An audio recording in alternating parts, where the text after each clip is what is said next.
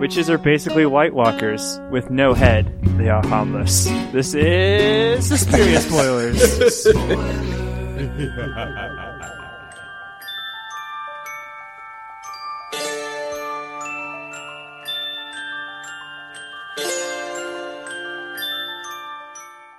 I knew uh, Josh would love that spoiler, especially. But hey, welcome to Spooky Spoilers. This is week three, I think, of our fourth year of Spooky Spoilers. I'm your host, Pappy, recording from Louisville, Colorado. I'm very excited about the crew we got with us tonight because we have the return of one of my favorite guests in the history of the podcast. He was on Mandy.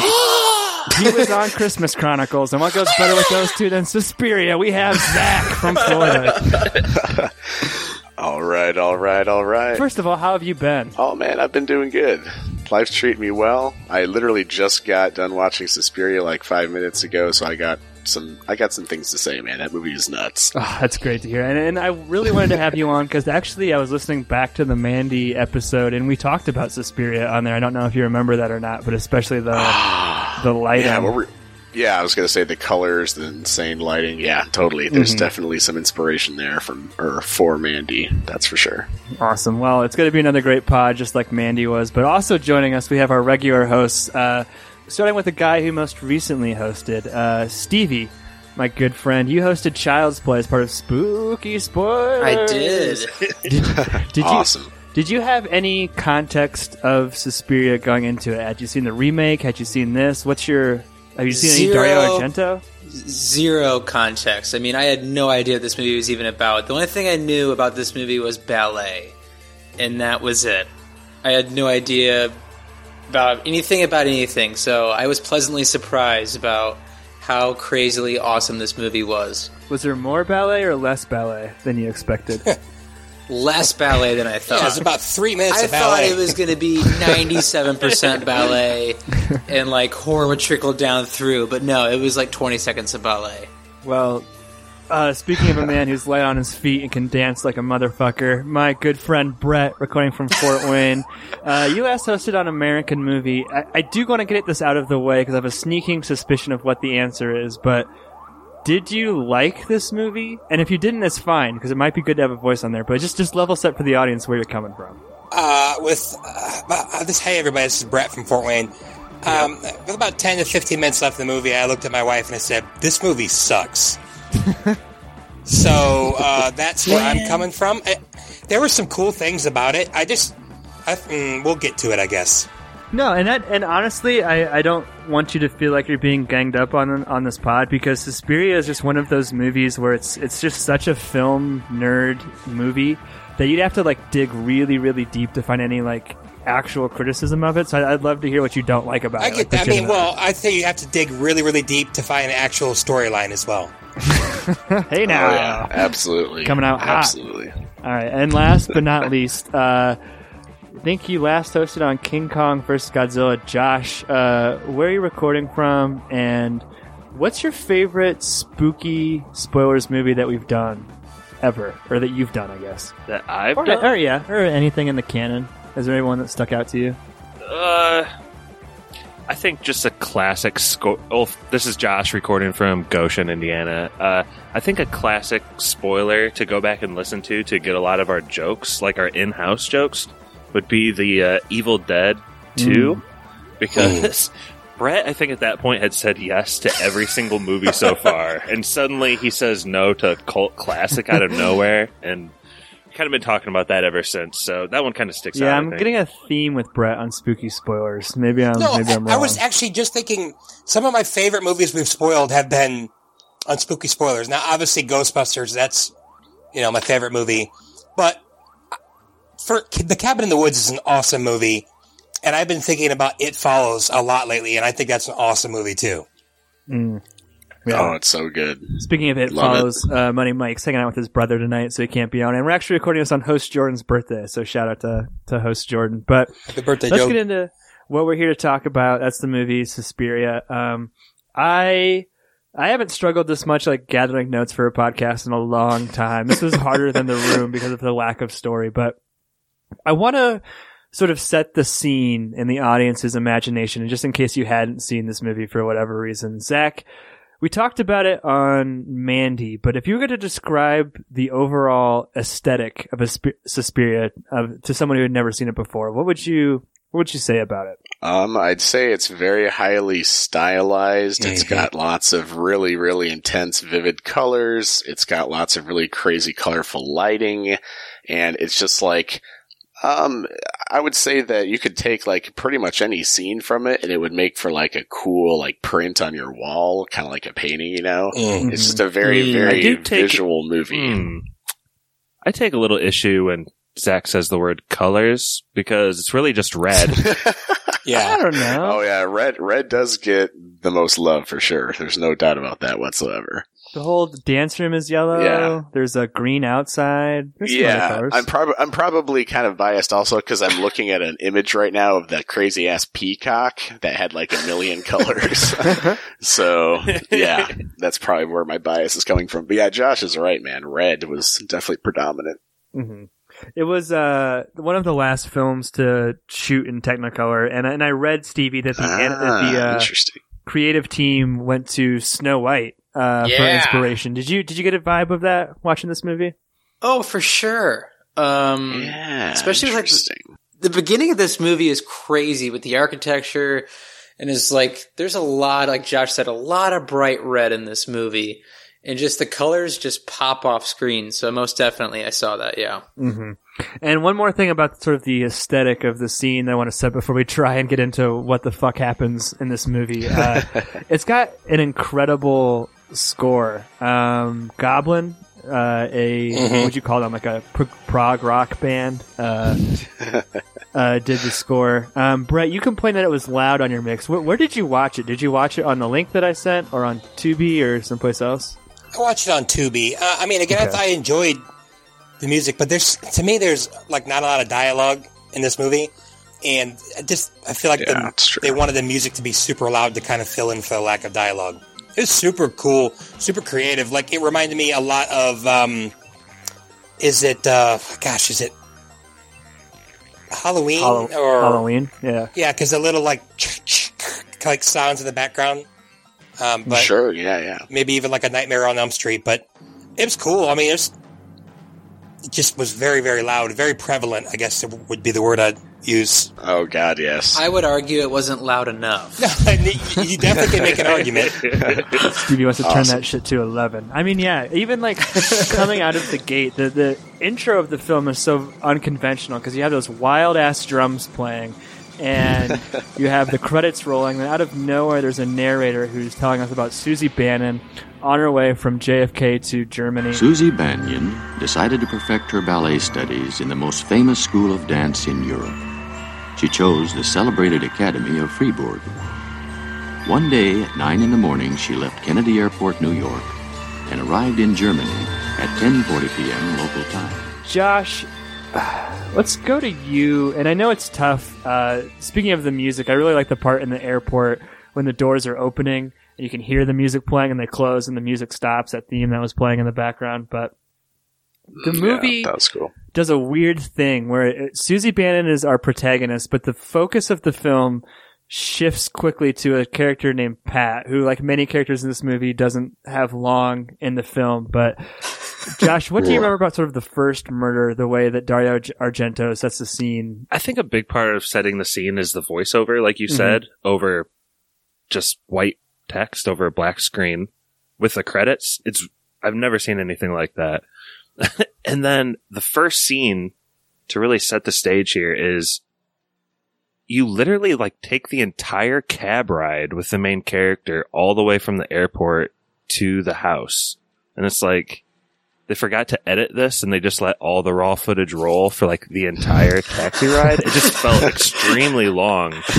And that was the first point I was like, where are they going with this movie? Is this a sit like a bottle movie? So they're just like uh, really strange.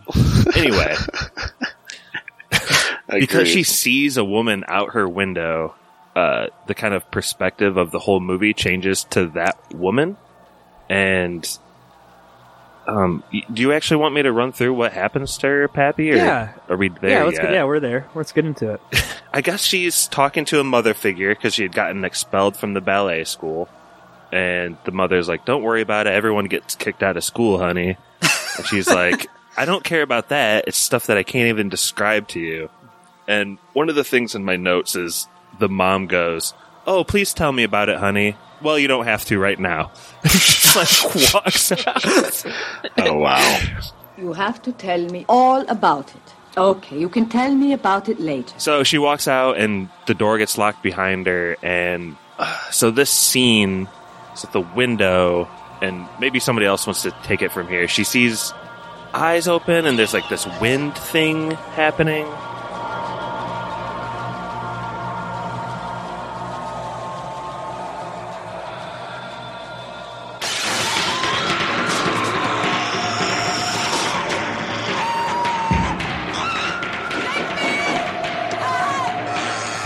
Um, another really bizarre detail I noticed in that scene that was just like seemed so purposeful was there's this weird ass white and pink dresser or statue in the corner.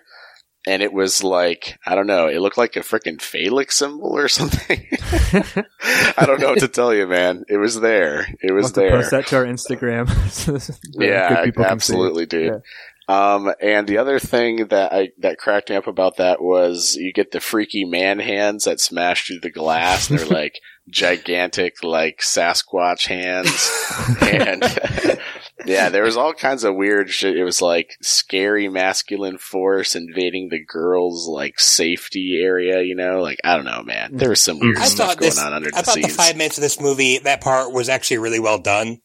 Oh, Um, yeah. I actually thought Yeah. that was cool. I mean, obviously, it looks like I've never seen really anything like that hanging scene.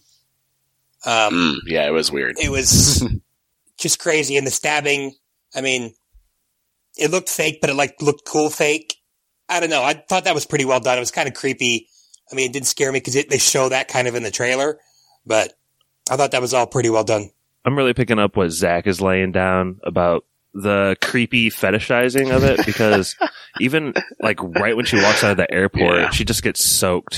So it's just like this cute, slight girl all soaked and helpless and the taxi driver Oh, on sure. the way there is kind of gruff and she's under his control and Yeah, yeah. it just kind of has that feeling all the way through, I think. Yeah. But Oh, anyway, back to the window. The wind blows open the window. Oh yeah. She sees eyes in it. She's using her uh, side table lamp to like light up the window or something. and that hand busts through, and at first it starts like suffocating her against the window, Yeah. and just like pulling her against it. And then her head busts through. then so great. the the guy comes in, stabs her in the chest, and those are like pretty brutal. And Mhm. Meanwhile, the mom is outside just banging on windows and doors. There's a murderer in the building. Absolutely. The mom looks a lot like uh, Amy Irving from Carrie, the curly-haired friend. I couldn't get Yeah. Oh yeah. Yeah, yeah. The- You gonna say so something? who was the guy that commits the murder? Was that the big ginormo dude at the at the dance school? I thought it was just witch witchcraft. Dude, I don't know. Those were some hairy arms. Those were some Yeah. like it looked like bear Well, arms. they were hairy honestly. at first, but then when they showed them later, they weren't hairy. I saw that in a uh, a mistake thing. Huh. Interesting. Mm. Well, I the, believe- Interesting. the strange thing to me, Stevie, and I'm curious on your opinion, having just like really fresh come off this for the first time, is Oh yeah. I feel like the movie wants you to question whether or not witchcraft is present, but at the same time, it's constantly saying witch. Under, like, you know what I mean? Like in the music, and the people like. Why do they Yeah. keep saying that? Well, so what, yeah, Why- why? Why do they keep saying that, Stevie? What do you think is the purpose?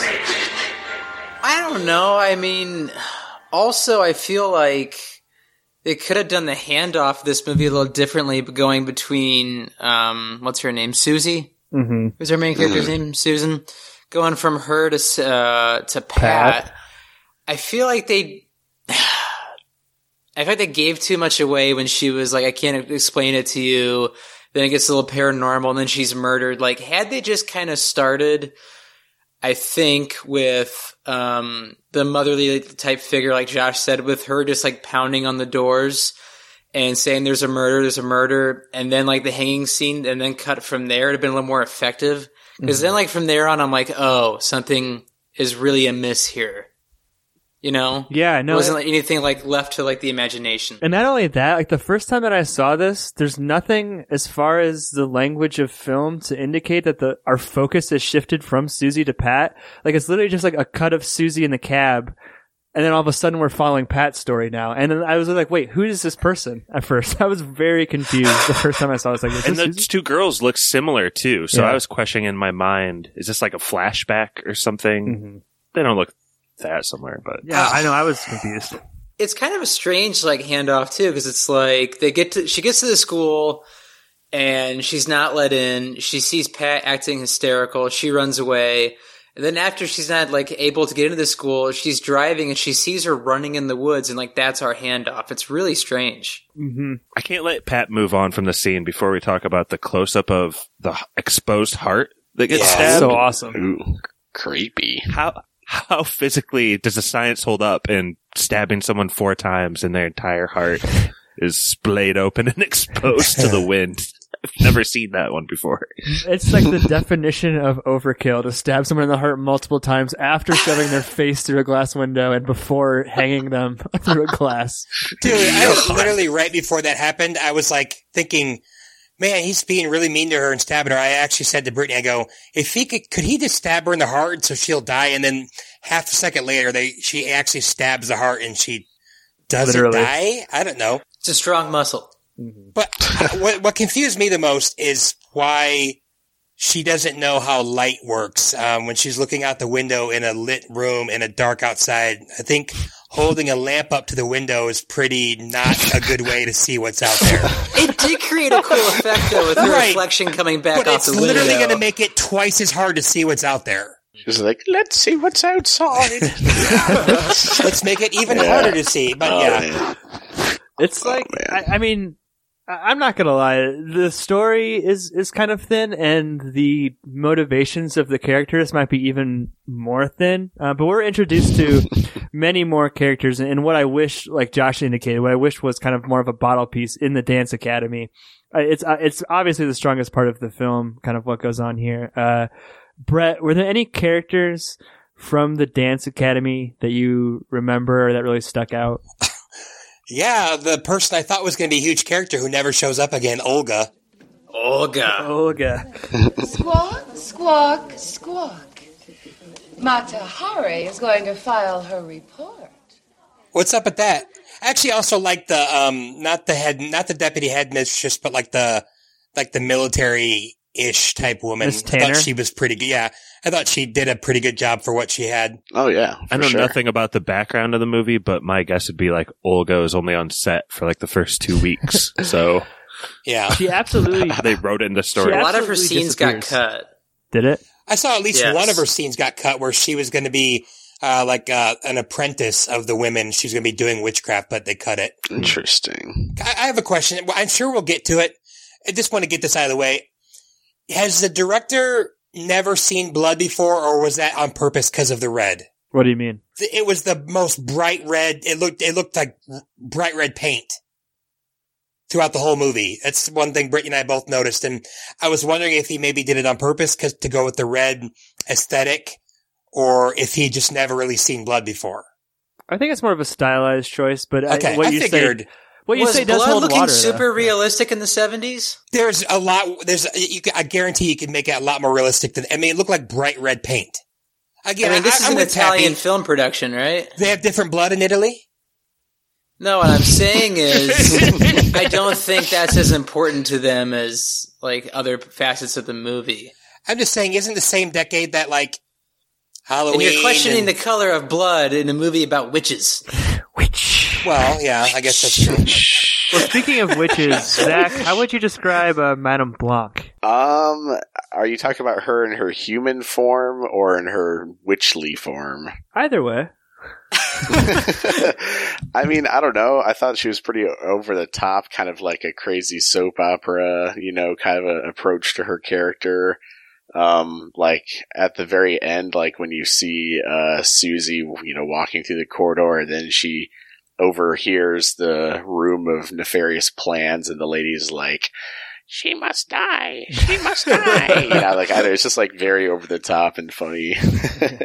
but Wait a a second. She's not the same person that gets the white, the like Mr. Game and Watch outline, is she? No. No, that is the uh, what is the direct, That's Helena directress? Yeah, something. Helena. Yeah. what's her- Helena Markos? Helena Markos. Got it. I mean, I, th- there's a weird sort of like characterization of all of these like women interacting with each other. They they're obsessed with Yeah. money for one.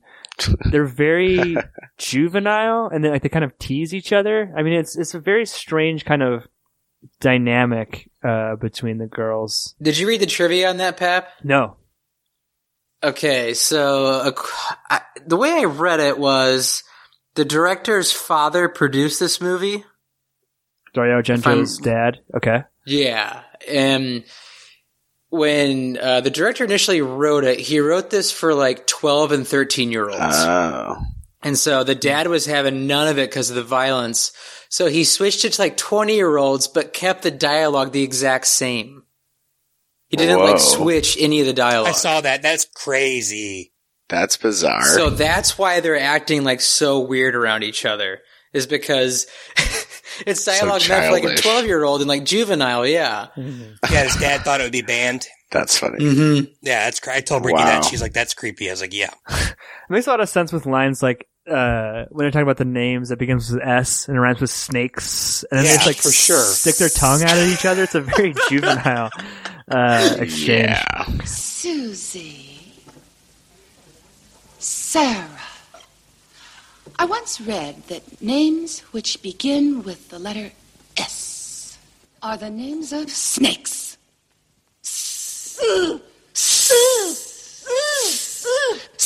Uh, we talked about the uh, the big hairy dude uh, Pavlo, or how do you say his name? Uh, it's kind of Miss Tanner kind of shits on him. He calls him really ugly and then really handsome and smiles as he walks away. There's a Matthew Modine looking dude um, who's kind of the love interest in this movie, but He somebody wish he looks like Matthew Modine. What's the He opposite of peak Modine? Valley Modine. Yeah, that's what this guy was. so okay, so Valley Modine, they talk about again like Olga is obsessed with money. They talk about how he doesn't have a lot of money.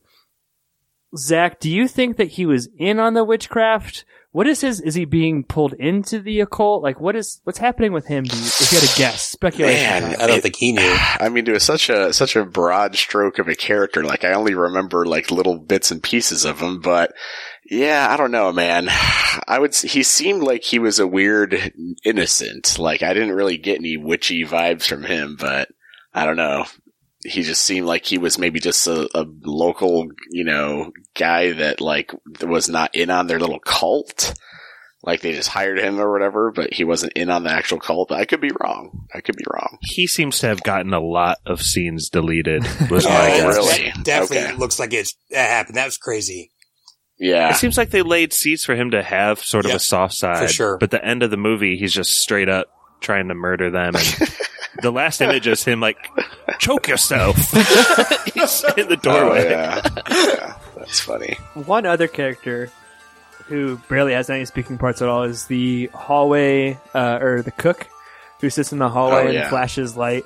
Uh, this is important because it somehow disables Suzy. Uh, which, Just like the principal from Matilda. dude, Oh, Trunchbull? yeah. definitely. Trunchbull Like a looks just like her. It's our second Matilda reference in two episodes. Uh, but so Suzy is being drugged, but Josh, to what to what end? Like, what is what is their plan? They have this.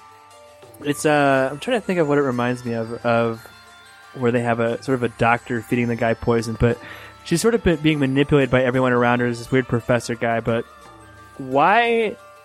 In this story, are they doing this? It makes sense to, to move the plot along, Josh. But do you have any theories on why they're choosing to drug her at this point? Okay, so what this reminds me of is old stories about like the KGB and CIA in the 60s and even 50s um, using LSD to like try to get people to do things. So whether that's like release information or be like a sleeper agent or to like achieve ESP, like obviously a lot of it's fake and just rumors, but there's like definitely some truth to this whole idea of like gaslighting someone while you're giving them really strong doses of medicine. So Crazy. yeah, I, Wow. I don't know. I kind of enjoyed that part of the movie, and one of my favorite shots is this like rack focus from a door that shuts to a super close up of the wine glass just like getting emptied by her. Mm-hmm. Um, the the whole movie, she her diet is kind of suppressed, and she's being fed and injected and flashed with light. Look into the light. Yeah.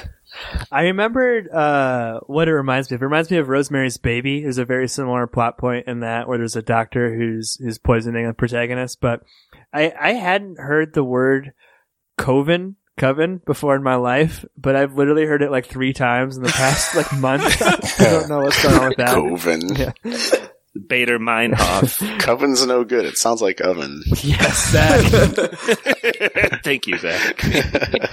But so I mean, we, we sort of like the heart of the movie's kind of really coming up here. Suzy's at the dance academy. She's being drugged at night. Uh, but for me, the grossest scene is coming up here. Brett, do you remember what happens? yeah, I remember Uh, what happens. I know, you know what I'm talking about. Go ahead. Why don't you describe what happens here? So I'm guessing, uh, does it start with her brushing her hair? Yes.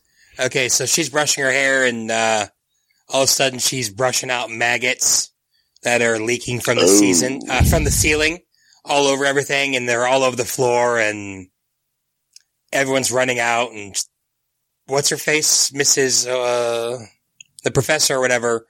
It's like a. It was so dark it was hard to tell, but I, and I read that it was a rotten crate of vegetables. Supposedly, yeah. Oh, so it could have been like body. Brittany thought it was body parts, but so that yeah, this maggots That's everywhere. the implication, right? There's like a hid body. Is that kind of what they're trying to say? I think so. Sounds right. I have no idea. I mean, I l- the first time I watched it, I took it at face value that it was uh, fruit, but then that doesn't really fit thematically. But she's also very strange. Like, why are there maggots up here? Like, maybe they just like keep their bodies with their bananas or something, and they go bad really fast. I have no, I have no idea. Ooh, maybe it's like one of their uh, like witchcraft seance things, kind of like going wrong or like Ah, sending something to the wrong place or something. That could be. That's cool. I mean, just, did this scene freak anybody else out? This is literally the scariest scene of the movie. It didn't freak me. me out as much as just it grossed me out. Oh yeah. Nasty shit, man. Oh, no thank you. I got a little squeamish and they kept showing the feet stomping on the maggots. It's like, we get Oh, it. yeah. You're walking on them. Very nauseating. Some real animal abuse. Yeah. Swiss Family Robinson up in there. Oh, God. yeah, basically on the same level. I think you're allowed to kill maggots, man. Well, this weird maggot scene leads into one of my favorite scenes from a visual perspective. Uh, Zach, do you remember the sleepover? Kind of what happens? Oh yeah, yeah, yeah. They- They're out there in the whatever gymnasium, and they've got the big, like, cool, yeah, red. Uh, yeah, that that basically sums it up. Yeah. Oh my god. Sorry, Yeah, Zach. Oh no, dude. I I'm I'm spent. No, that's exactly it, man. Hit the nail on the head. but What the hell was Valiant Modine doing in that scene where he's like waving? Then he just like floats It's down. so It was the weird. weirdest scene. Josh is probably right. They probably cut out an entire scene where she sneaks off and they make out or something. It's so thought he Yeah. weird. he's going to be a warlock or Yeah. something. That was like his last scene. yeah, Yeah. You get nothing else from that guy. no, he does collaborate later that uh, Sarah left via car, which he obviously Oh, didn't yeah. do, and we'll, we'll talk about her death. But that's Oh. literally that's, that that is his last scene. He has like literally two more speaking lines after this, but. A weird, what we were yeah. hinting at there with the uh, obnoxious snoring noises we were all making was that the directress is there. And Zach, I want to go back to you. Sure. Why? Why is she in the gym at the sleepover? It's creepy, and, and it sets up Sarah like from a foreshadowing perspective. But is there any logical plot reason on why the director should be in the gym? I, I can't think of any. I mean, the only thing I can think of is, like you said, that it was done as like, uh, the witch is trying to like, I don't know, intimidate them or like exert authority over them, like, you cannot escape us or something like that. But yeah, other than that, dude, I think it might have just been a weird stylistic choice by Argento man. He was just throwing caution to the wind. Do you like the look of it though? Like her silhouette and the red. oh yeah. Oh, absolutely. It's freaking cool as hell. It's yeah, it's I'm very well shocked shot. at you guys. What's that? This is really one of your favorite scenes, Pat. I mean, from a visual perspective, it's it's just there's this weird like overhead shot showing them all like getting set up, like, and and, and Yeah. I, I really respect the way that this film throws logic to the wind from a color perspective. There's absolutely no reason why it should be that red, why it should be backlit in that way, but it just is because it looks cool. And there's also kind of this weird Mhm. fisheye lens effect that's going on a lot. Josh, did you pick up on that at all? It's like almost like morphed or something. Maybe I'm crazy, but Hmm. Uh, is it kind of like that same camera that does those rack focuses? And there's a couple extreme push-ins I remember. Mhm. Um, I don't remember fisheye, but I also think this scene is, and I don't want to dwell on this too much as we go through the pod, but like all of the young 20 year olds sleeping in one room, like it's kind of like that same thing we were talking about earlier with the fetishizing. Like, oh We'll- yeah. we'll, get to it, but there's Well- also, and I don't want to bring it up along the way, but there's like a pool scene and No, is that the scare? Is that the oh. scariest pool since It Follows? Why'd you think it was scary, Brett? well, it's just. I, I guess. Me. I, I like. I read like the. The direction was to make it like move as quietly and quickly as possible, so you didn't like make any way. And it just was just kind of a creepy pool, not like It Follows, but I just said to Brittany, I go, "That it's like the creepy pool from It Follows." So Well, the creepiest part of the pool to me was the fact that like you're observing the pool like you're some kind of third party person who's spying on them. You know what I mean? Like yeah, ni- nips. Mm, yeah. the implication that like these these witches of the co- coven are hiding around, but because of the Mhm. implication. yeah, you you touched on it, Josh. Yeah. We're here. Let's just talk about it. I I think there's actually a decent amount of restraint, uh, especially from a film in a country where there wouldn't be such uh, restrictions on what's done sexually, and in a time when there were a lot of you know sexual comedies. Like, there's no scene of two girls making out. There's no bags in this movie. There's no nudity in this movie whatsoever. I, I guess Yeah, when, that's true. when you're Yeah, talking Brady about that, wasn't Josh, happy. what do you what do you mean? yeah, and I think that almost makes it weirder that there's no nudity, even in Okay. um, in Carrie. Interesting. Like they open up with a locker room scene, and it's full like frontal. shockingly nude. Yeah, and in this movie, they kind of open up and introduce all the girls in a similar scene. All with clothes on. Boo. Jeez, Brett. So it's weird, but I don't know. I just thought like whoever the director was just had his mind made up, like no nudity in my film, but at the same time, uh, there's plenty of like tight clothing and girls getting wet in situations with like big men being helpless and all sleeping in the same room and Mhm. it just has that vibe to it, Pab. It's just Oh I think yeah, it adds to the creepiness of it, good or bad. yeah. But definitely. I would definitely like agree with you that, that I think it more enhances the discomfort of watching the movie. You're not supposed to feel good when you're watching Suspiria, and every aesthetic and plot and character choice is like directed towards that, making you feel uncomfortable watching this movie. But let's let's move on. Uh, Stevie, Please. there's one main character we haven't talked about yet. That's the Adrien Brody looking blind. Stevie Wonder. Uh, yeah, talk, talk to us about him a little bit. Okay, so I thought it was just a random scene in the movie. I didn't realize he's actually going to be in the movie as much as he was, but he's a blind Adrien Brody looking pianist. his his uh I guess you could say his seeing eye dog is very fierce. And he plays piano during ballet. And for whatever reason, I don't know why they singled him out. He seemed to be having a good time, just doing his job, not rustling any waves with the witches. They fire him. They turn his dog against the young child. Yeah. Okay. So you think that the was the dog aware that it was kind of some demonic Dude, force that didn't bit make him? any Like, sense what- to me. I have no idea it was Steve. I, I, I have no idea, man. That's crazy. they flashed him with light. He couldn't see. Like he would know witchcraft is going on. He, I mean, Why fire him? He's just playing the hmm. piano, having a good time. Exactly. He also had the most gruesome death. Yeah. What is it? What's happening?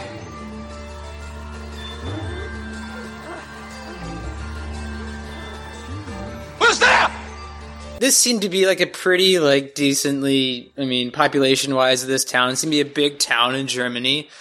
And for somehow, he's walking alone and there's no one in sight whatsoever. And there's this demonic force that keeps circling around and circling around.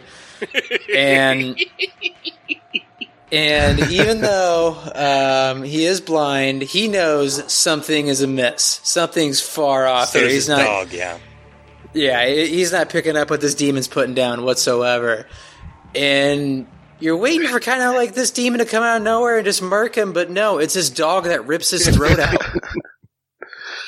It's, it's pretty disturbing. I mean, oh yeah. Zach, do you have any notes on the uh, the dog ripping the sword out?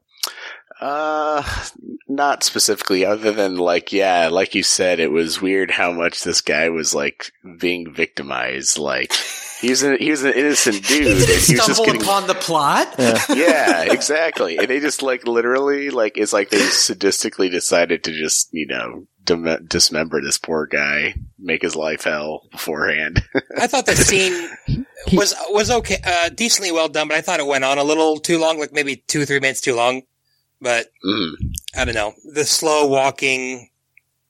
Yeah, I don't know. I thought I thought it could have a little bit been cut, hmm. but I don't know. Pappy, what you were just talking about with the fisheye kind of clicked for me with this guy because when she fires him and there's a huge jerk to him, they have this like shot from over the top.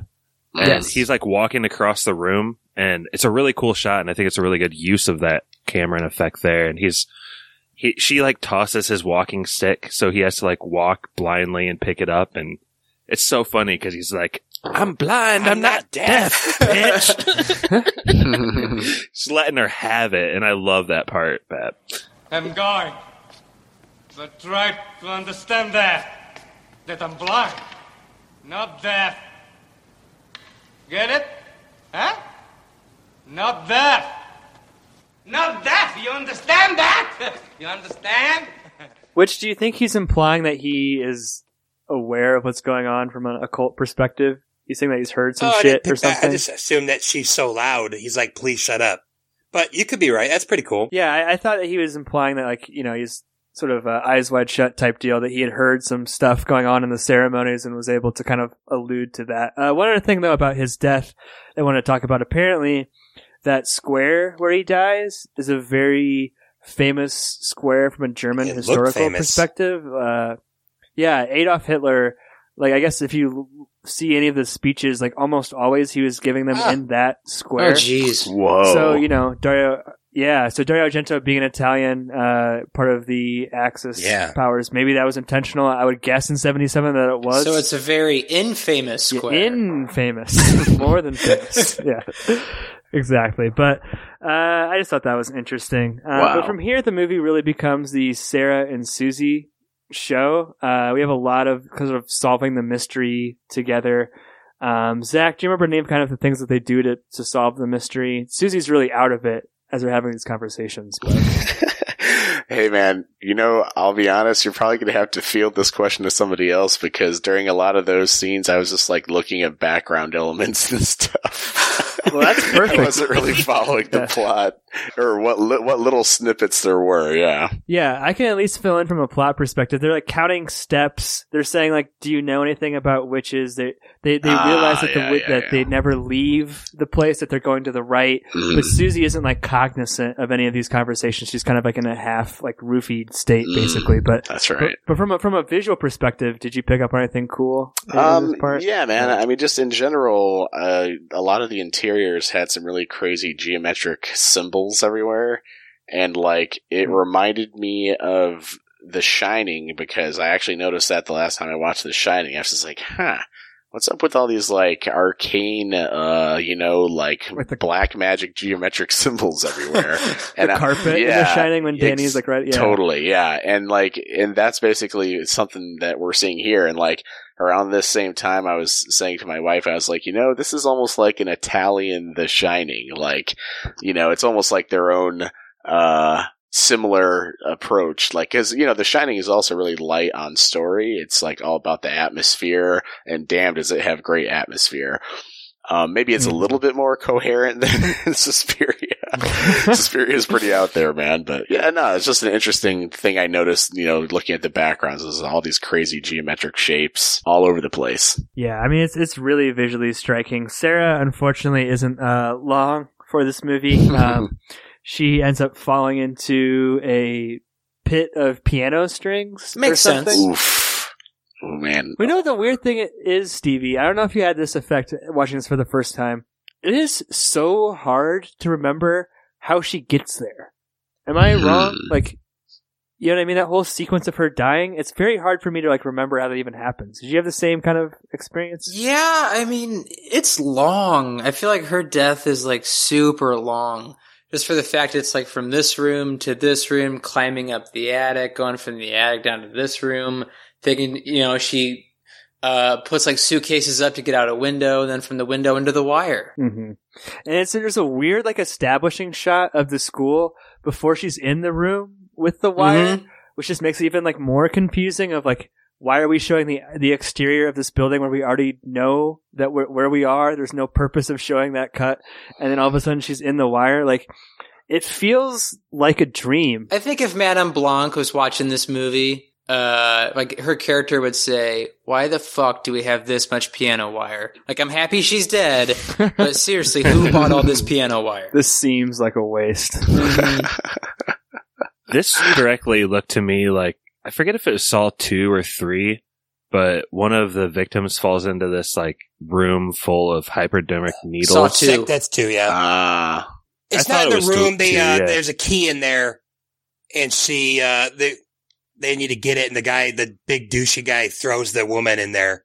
But it's just kind of like that same kind of shot for shot uh, idea, and I don't know. I th- Well, it made me think that this movie probably does like lend itself to a lot of inspiration in modern day Saw. but Josh, kinda there's gross this whole movies. scene in the there's a thing in the first one where someone's actually in barbed wire, has to try to get through it. So I try to forget those movies, Brett. I honestly. thought one's one's good, just terrible acting and terrible directing. Well, I, I just to take something you said farther, Josh. I think literally every single A24 horror movie that's ever come out is either directly linked to Rosemary's Baby or this. Yep. Like they're a direct story, visual. It's like everything that studio's ever done, like draws from. It always ends with a cult. Yes, it always ends with a cult. But one thing that thankfully A24 movies don't tend to do is this god awful exposition dump that happens in the real life BMW headquarters. There's, I, this scene is pretty irredeemable. Uh, do you guys have any notes on it? I can just power through it. If Wh- which want, one is but, it? Um, I don't know if anything stuck out. It's when so Suzy leaves the. It's the only time Suzy leaves, and she goes to, like I said, the the Oh. headquarters of BMW. And she speaks with two different dudes because there's so much exposition it can't just fit into one character. They have to like break it up. I love that actor two. though. Which actor? I recognized him right away. The um the young guy. Uh, have you ever seen Blade? yeah, Blade's awesome. He's the old I love leader of the vampires. He's also the the Oh, rich yeah, guy yeah, in yeah. Ace Ventura. Udo Kier. Yeah, that's his Udo- yeah. name. Udo Kier. Yeah, He's really young in this. that's the guy. But lately she was upset about some notions put into her head by a friend of hers. Not you, I hope. No. They were kind of wild ideas. She had discovered that the Tanz Academy was founded in 1895 by a certain Helena Markos, a Greek immigrant, and that the local people believed her to be a witch. I'm so glad you said irredeemable because this isn't. Mhm. This is like the second time to me they do this. The the first time you meet Madame Blanc, she has like the room flower shop scene levels of weird speaking. Whereas Oh, hi, clearly, doggy. yeah, she's like, "Oh, hi, you're late. So these guys are here for this, and your room is this. It's this many dollars. This is this. Like, it is Yeah. ridiculous. If you could play a clip of that, that'd be great." Now, what I wanted to tell you is that your room here isn't free. Just a slight hit. Yes, but don't worry. We've already found you a place to stay with one of our third year students who lives in town. You'll have to pay 50 of your American dollars a week, but it's a good price, and you can deduct it from your fee here. And now I entrust you to the care of Miss Tanner, one of our veteran teachers here. Don't be upset if she seems a little stern or surly. It's only her manner. She's even that way with me. This is the second time I was so confused to who, especially the first guy was, Pappy, and the second guy is the Pappy character of the film. And I actually did enjoy listening to him, kind of. I like the second guy way more. The first guy is some kind of psychologist and he's the friend of Suzy's and he seems to to be a skeptic. He's saying that the he tells us hmm. about Helena Markos, that she founded the academy and the school burned down, but then he he accredits this sort of interest in the occult to mental illness. Then the Pappy like character comes in and he talks about the, the coven of witches. Uh, their goal is to get great wealth through personal suffering. And like I mentioned in my spoiler, the strength resides in the leader. Uh, just real quickly, Josh, how do you feel about that as a plot point? That if you take out the head, all the other little minions just kind of go away. Uh, well, George R. R. Martin wrote it first, right? So you take out the Night King. Right. Oh, wait. so you ins- insinuating that they pulled that from this? I mean, maybe. I think it's like, uh, for this It's one, a it, trope. for this Yeah. one, it kind of makes sense because this madam who's zombified and can be a ghost is kind of powering everything. I guess, I, I guess maybe it just doesn't bother me in this movie because everything's so nonsensical. Whereas in Game of Thrones, it's supposed to be gritty and realistic. And I don't know. I, Pappy, I hate you for setting me off the cliff like this. What you, just throw me off the wall now. I just couldn't stop thinking about Game of Thrones when he said, "If you remove the head, the rest will fall." it was so ridiculous, but thankfully we get through that scene and we come to the final conflict. Stevie, fresh off this movie, Suzy's back and she's gonna start unlocking this mystery. Feel free to jump as far ahead as you want, but what happens here in this little final showdown uh, with Suzy and the Coven? Okay, have we touched on how dead friend um, Sarah was the one at the door? Mm-hmm. How she was the one Yes, telling her to go we- away? But you don't hear. Okay, one quick thing too.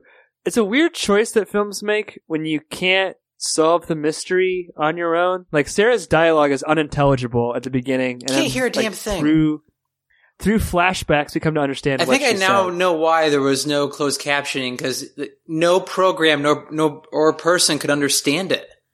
I'm sure if they ran through the program, they're like, "We got nothing, boss." But It's beyond science. Yeah. Um.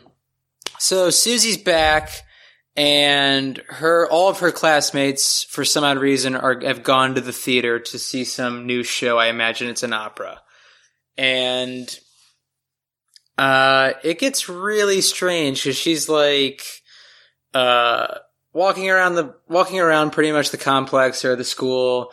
Um, she sees uh, Prince uh, Principal Trunchbull um, cutting up some meat, and then she kind of cracks the case by remembering how many steps are here, how many steps are here, and then she really solves the case by doing um, like memory close up of dead friend Pat, or what would have been dead friend Pat, uh, saying things like "the blue one, the blue flower."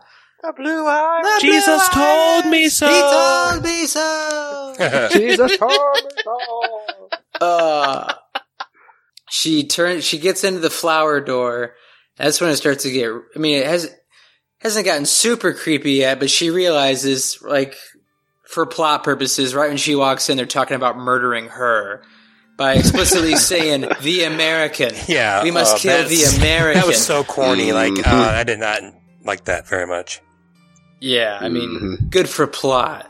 And so, Did it frustrate you that they didn't use that scene? Like, she basically enters Pan's Labyrinth finally, and it seems like she could have poked her head in there a couple times throughout the film or something. It's pretty cool set design. hmm Absolutely. It's cool. I, my my biggest problem with it was kind of what Stevie was talking about. She does she counts twenty steps down the hallway, and she comes to a door. It's like glowing red. It's like, oh, this must be the door. It's at the end of the Ah, hallway. this is where the martyrs glowing map red. took me to. All right. Looks so evil.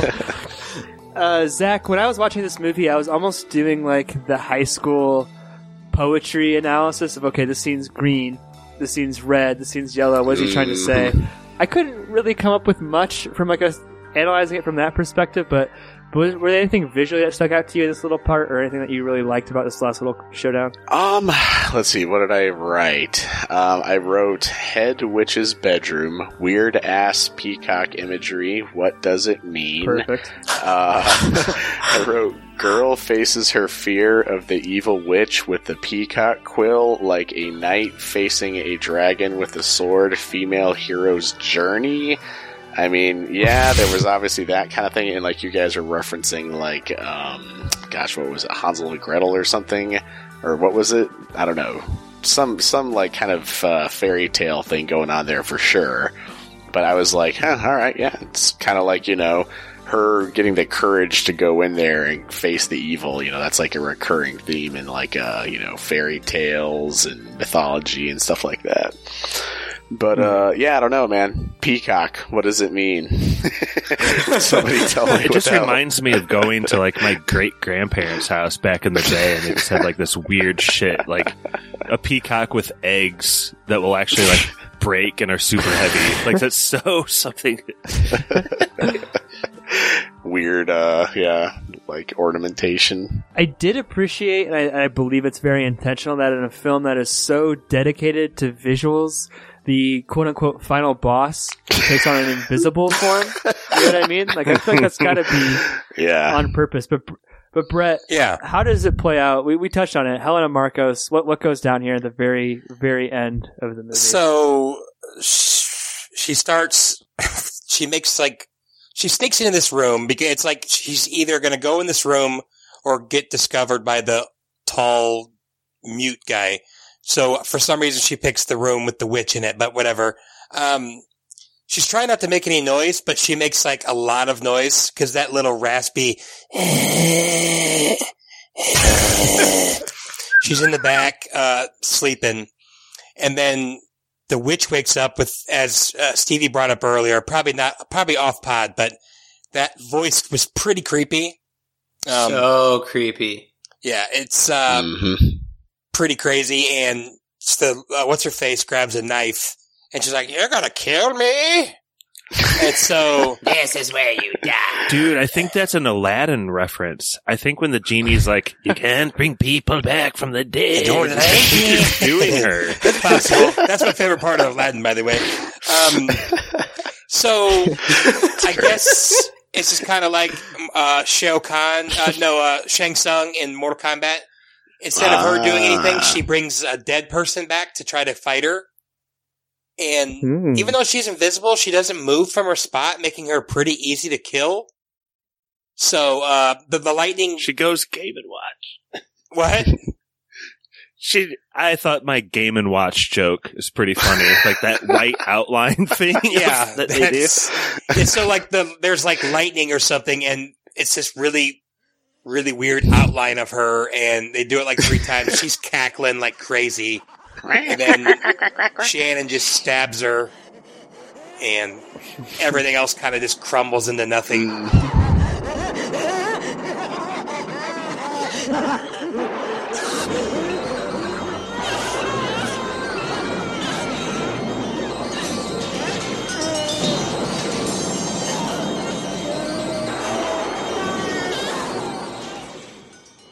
One of uh, we we recently spoiled First Blood, which had a very sudden credits.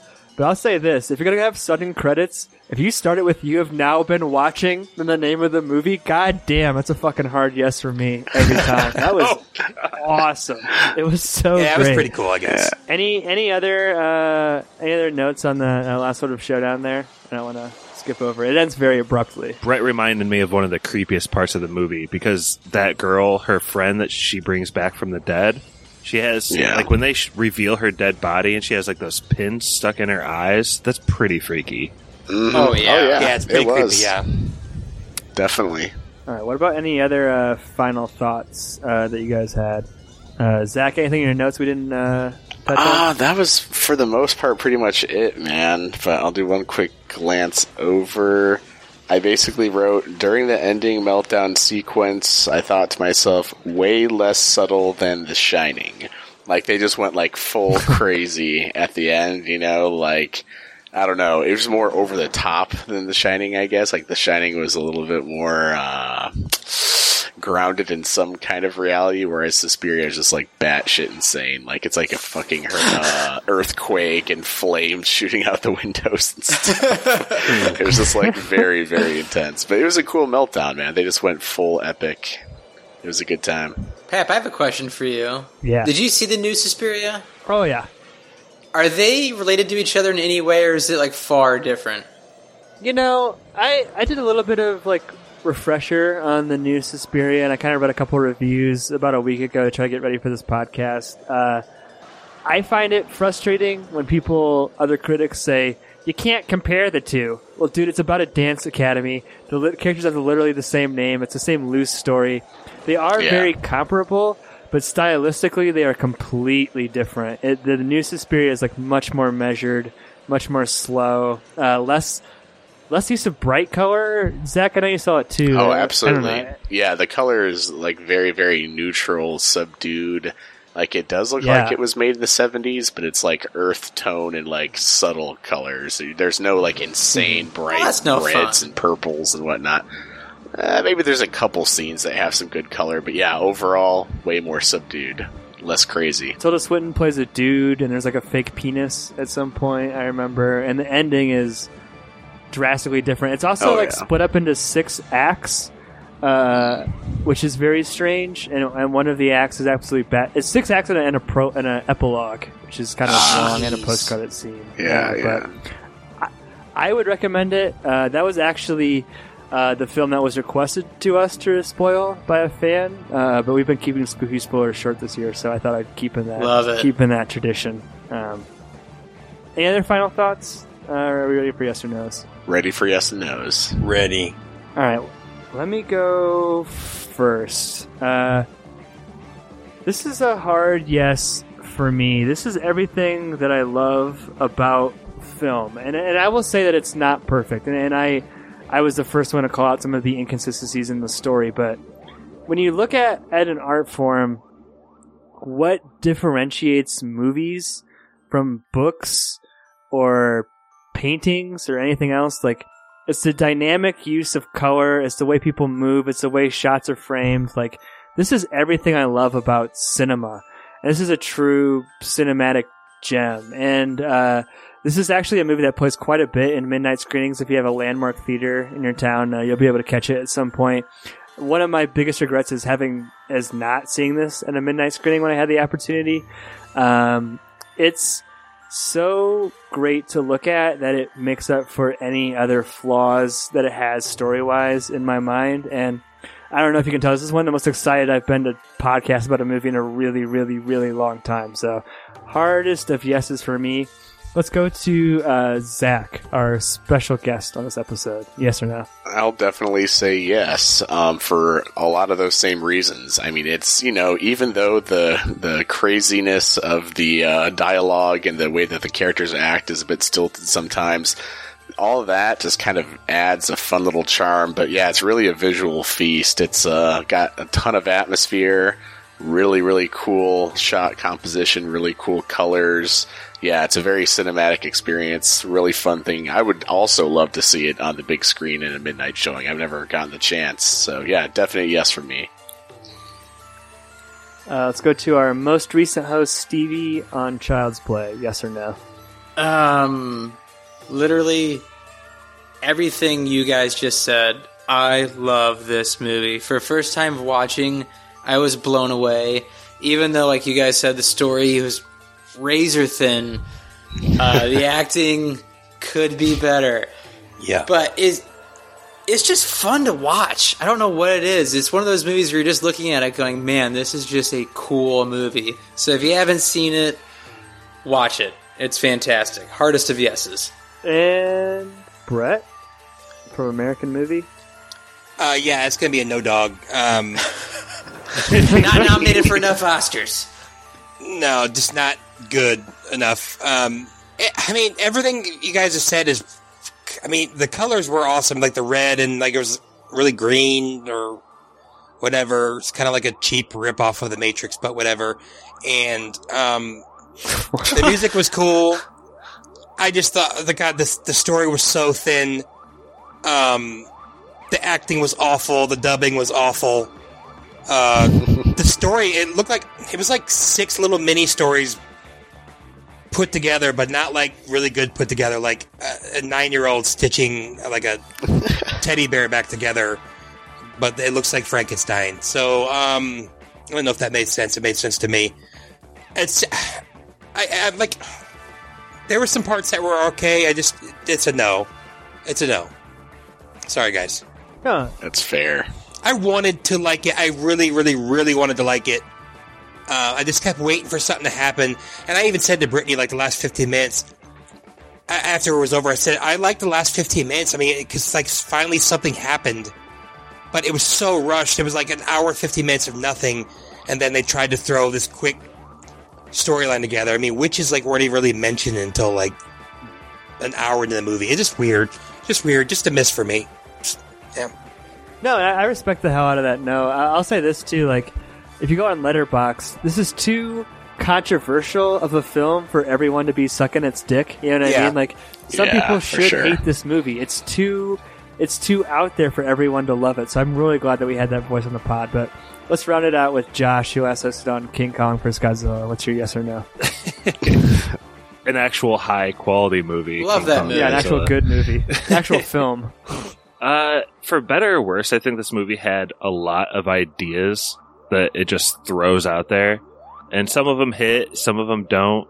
Um, some of them hit really well, and some of them really strike out. Uh, I think overall they're asking Jessica Harper to do way too much. Especially what comes to mind are like the scenes where she like needs to be sick or get sleepy and be weary. Like, could they help her out with some camera tricks or like some blurring? Or, I don't know. I thought that was like a really bad part of the movie. Um, so this is one I would honestly coming into this pod. I didn't know what I was going to say, yes or no, and I I was really listening to everything you guys said. So just to walk you guys through what my yes or no is, would I recommend it to a common person? I really think only a true cinephile would like this, so probably wouldn't. Did I enjoy watching it? yes, the visuals are striking, but some of those scenes are so drawn out. Like I wanted to Mhm. press that times two button so bad a lot of times in this movie. Great feature of Tubi. The Yeah. And then is there enough just like the art in it and what you think in hindsight? And I think as like a story guy, there isn't a lot. I think this movie is great to talk about.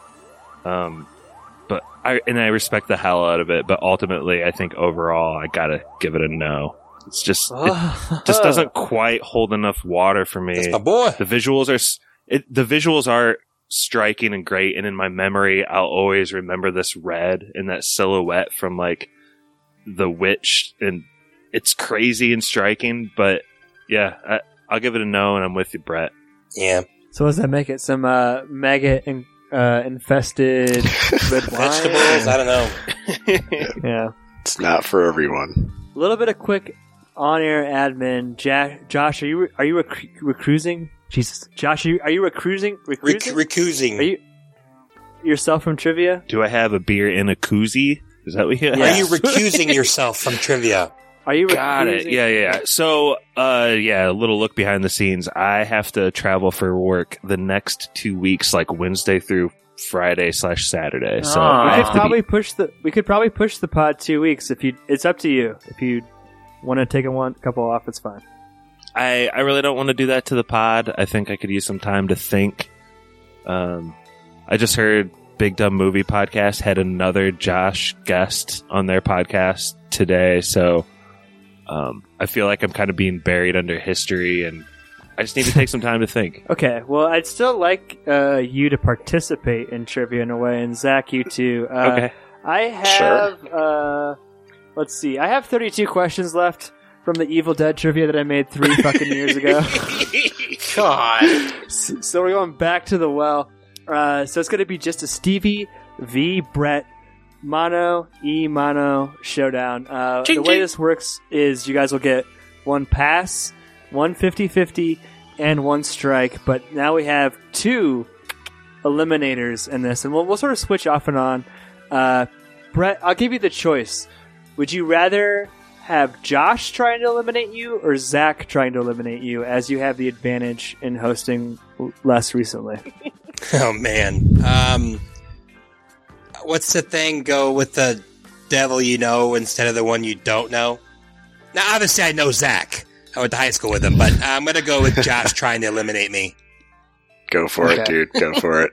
So, so here's the way this will work: is I have, 30, like I said, 32 odd questions left. These were made in 2017, and I have not double checked the the fidelity of these questions since then. But multiple choice, uh, you can pass a question, you can uh, take a strike where you just miss it, uh, or you can do a 50-50. But the caveat on the stri- uh, the strike and the 50-50 is if you miss the question and the chaser behind you gets it right, you're out. So if Stevie, if you miss this first question and Zach does know the answer, you'll be eliminated. And it makes kind of the, the Ooh. 50-50 a very deadly lifeline because if you use it and you still miss, it's pretty much game over. Gotcha. I get a Uh, pass though, right?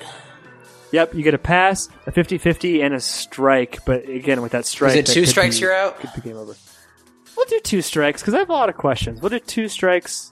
Nah, fuck it. We'll do three strikes. You're Oh, out. Bubba. Baseball style. All right, but if if Zach gets it, I'm out. You're, uh, the game is over. Correct. so, Oh wow. It's rough Jeez. stuff. Whoa! so it'll, if it'll he be, gets it, I thought it was. I thought it just if it was a 50-50. No, no, no. If if if you miss a question, Brett, and Josh with with a smaller subset of answers gets it right, you you will have lost the trivia. Wow. Okay.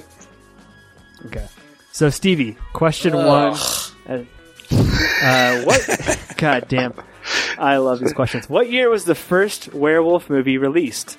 1913, 1923, 1933, or 1943? And we have two strikes, a pass, and a 50 50. Three strikes.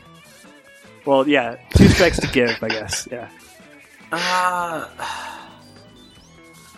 what were the years? 1913, 1923, 1933, 1943. The first werewolf movie. Uh, It's the first mummy movie. Werewolf, not mummy. I know, but it's all around the same time. God bless it. Uh, You have lifelines. no, fuck that. I'm just gonna go for strikes. Uh, save them for later. Let's hit it with a. Uh, let's go 13.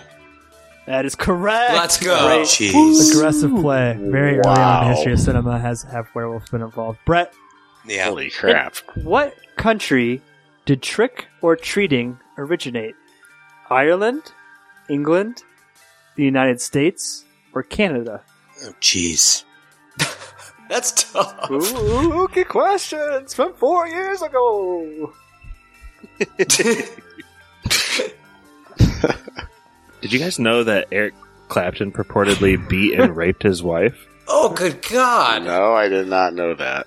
That's fun. Yeah, he's a real piece of shit. I was reading That about him. I think you're. It's overblown. Uh, I'm gonna pass. Interesting strategy. Stevie, in what country did trick or treating originate? Ireland, England, United States, or Canada? Pass it back to him. Oh, no. Nice. Uh, but if I get I win, right? No. Oh. You would be at a very serious advantage, but you would not have won. Oh. Well, I'll pass it back to Brett. There you go. Ireland, England, USA, Canada, the origin of trick or treating, Brett. Uh, ah, um, United States.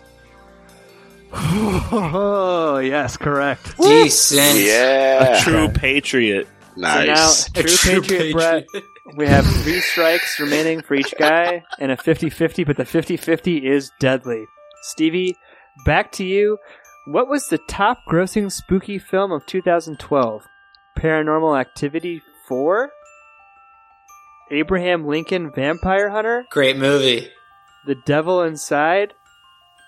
Silent Night. Devil inside, devil Top inside. grossing spooky film of Every single 2012. one of us, devil Paranormal inside. Activity 4, Abraham Lincoln Vampire Hunter, The Devil Inside, or Silent Night. That's all sound terrible. Except Was for the Devil vampire. Inside with Eric Bana? I don't know. Never saw it. What was the last one? Silent Night. Mm-hmm. Maynard. I get two two strikes, right? Three strikes. Three. Three strikes, but if Zach gets it and you missed it, that was the end of the game. And I have lots of questions left, and I will be disappointed. Oh dear. This blows, I don't- man. Stevie, Mm. did you know that Eric Clapton broke Stop, up Josh, Cream? stop, to rape and beat his wife. stop. I don't know what's true anymore. That's the real spooky spoiler of all this. Eric Paranormal Clapton raped and beat his wife. Abraham Lincoln Vampire Hunter, The Devil Inside, or Silent Night. We need an answer or a lifeline.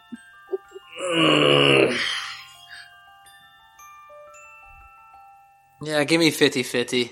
Holy shit. Computer, eliminate two of the wrong answers.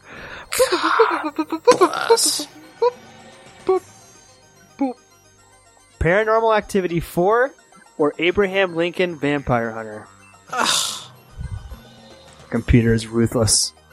Yeah, considering those don't help at all. Um, let's go with Paranormal Activity 4. Stevie with balls of steel. Thank Gets God. right. You got it right. Patient Yes. elimination. Nice, dude. All right. Brett, who still has his 50 50, both contestants have three strikes. Where does the now dead tradition of bobbing for apples originate? Jeez. America during the Revolutionary War, Egypt during the time of Christ, England during the Industrial Revolution, or ancient Rome during the invasion of Britain, Britannia. Dear God. Colonial America, ancient Egypt, industrial England, or ancient Rome. Basically, but I can give you more detailed. Uh, I'm going to go with Colonial America. Josh, for the chance to eliminate Brett, where does the now dead tradition of bobbing for apples come from? Egypt during the time of Christ, England during the Re- Industrial Revolution, or ancient Rome during the invasion of Britannia? Pappy, these questions are genius. Yeah, gotta I wrote these three years ago, and I'm so proud of old Pappy. Spoilers will end when these questions are finally dry, but um, I think two of those answers are just a little too ancient for people to just be dipping their heads into water, wasting apples and water. So I'm So going to say the Industrial Revolution. Ah, Brett lives to see another day, but he does get a strike. It was during ancient Rome, during the invasion What? of Britannia. It is a very old tradition and That's well, rightly outdated. Bobbing for apples because that shit is gross. Uh, Stevie, Yeah, sink the business too, but we still do that crap. back to you. How many grams of sugar are in a Reese's peanut butter cup? The perfect, Four? the perfect amount. Five? Is eight, there a or good amount 10? of sugar? Four, five, eight, or ten grams of sugar in a Reese's peanut butter cup. Four, five, eight, ten. Mm-hmm. And they may have changed the recipe since 2017 whenever I wrote these, but Horse shit. Hate your questions. confound God your lousy tr- toll troll. bless America. Uh, let's go middle of the road. Let's go eight. Oh my god, Stevie, that is correct. Let's go. Wow. Nice. Back to Brett. How, as of, I actually did update this one because I was kind of previewing the questions. I just want to make sure it was right. As of 2019, how many Halloween films have been released? Oh, jeez. Halloween, Michael Myers. 6, 10, 11, 13. I'm talking about the franchise Halloween. How many Halloween films have been released? 6, 10, 11, or 13? Halloween, Halloween 2, Halloween 3, Halloween H2O, Halloween Resurrection, Rob Zombie one, the new one, probably another Rob Zombie. What was uh, uh what was after six? 10, 11, or 13? That's tough.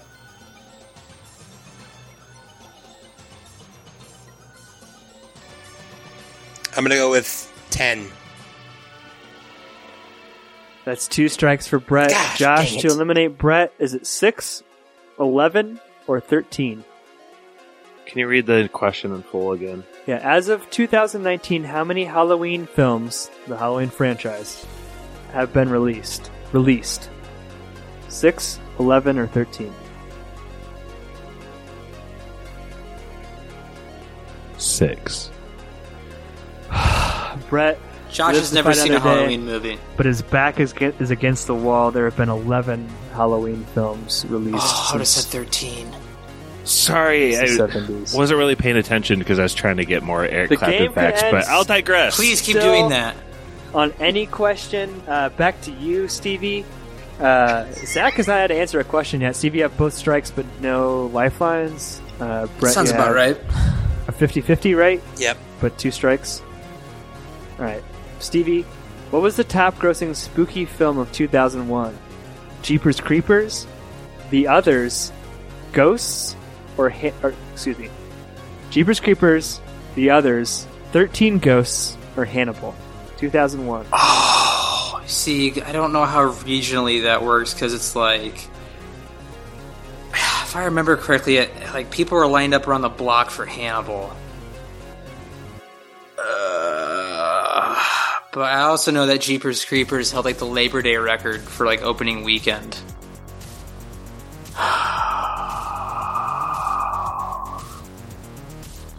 Fuck it, let's go Hannibal. Fuck, Stevie is too fucking good at this game. Yeah, that was that was super. that one was super easy though, but that's all right. Jeepers Creepers was a Stevie pick, and I thought for sure he would uh, fall victim to. It's to one of my favorite Brett, horror movies, dude. What year was Young Frankenstein released?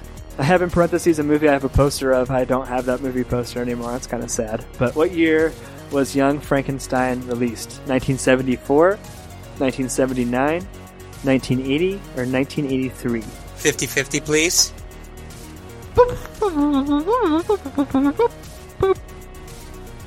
Poop. 1974 or 1980? Oh, jeez, that's you eliminated the one I thought for sure was right. So, Okay. Computer did, for the record, not, not me. don't get tricked by the black and white. Oh my gosh, seventy-four and eighty. You said. Mm-hmm. I have no freaking idea. Um, Which? can I have another 50-50, please? No, you may not. this is the game. Young Frankenstein, 74 or 80? 1980. And your Yes! winner, a new host of spoilers. Uh, Young Frankenstein was released in 1974. a valiant effort by Brett, but Stevie, you have uh, one. We still have so many questions left on this. I'm fucking actually kind of relieved that Stevie. I, I've been texting with my wife all night trying to figure out what pick, and I've been going crazy about it. So I'm kind of glad that I didn't have to pick. All right, Well, Stevie, all right. You have the option of going spooky spoilers or not spooky spoilers. This will come out about Halloween time. But before you decide, uh, let's first kick it to Spoiler Man to read us our plugs, and then you can give us our, our next movie. Spoiler Man here. Our email is podcastspoilers at gmail.com. Twitter is at spoilers underscore pod. Our Instagram is podcast spoilers. It's lit. Josh Hensley from the Rutabaga wrote our theme song. And we're back. Thank you, Spoiler Man. Stevie, what will be the movie that will be podcasting next week? This is our final spooky spoiler, right? Mm-hmm. Should probably come out on Halloween Day. Ooh, hoo, hoo. okay. Well, I see the poster for this movie everywhere. I always see it on lists. I'm pretty sure this movie scarred my wife a long time ago. Um, so we are going to watch 2009's The Collector. Decent. 29 on Metascore. There we go. Let's do it. Well, I'm pretty excited. Thank you guys for uh, another Spooky Spoilers. Zach, great appearance as always. One of our best guests. Thanks for Bringing having me, guys. It was a great time. Thanks, Let's Zach. do it again. Right All on. right, well, thank you for listening, and that was spoilers.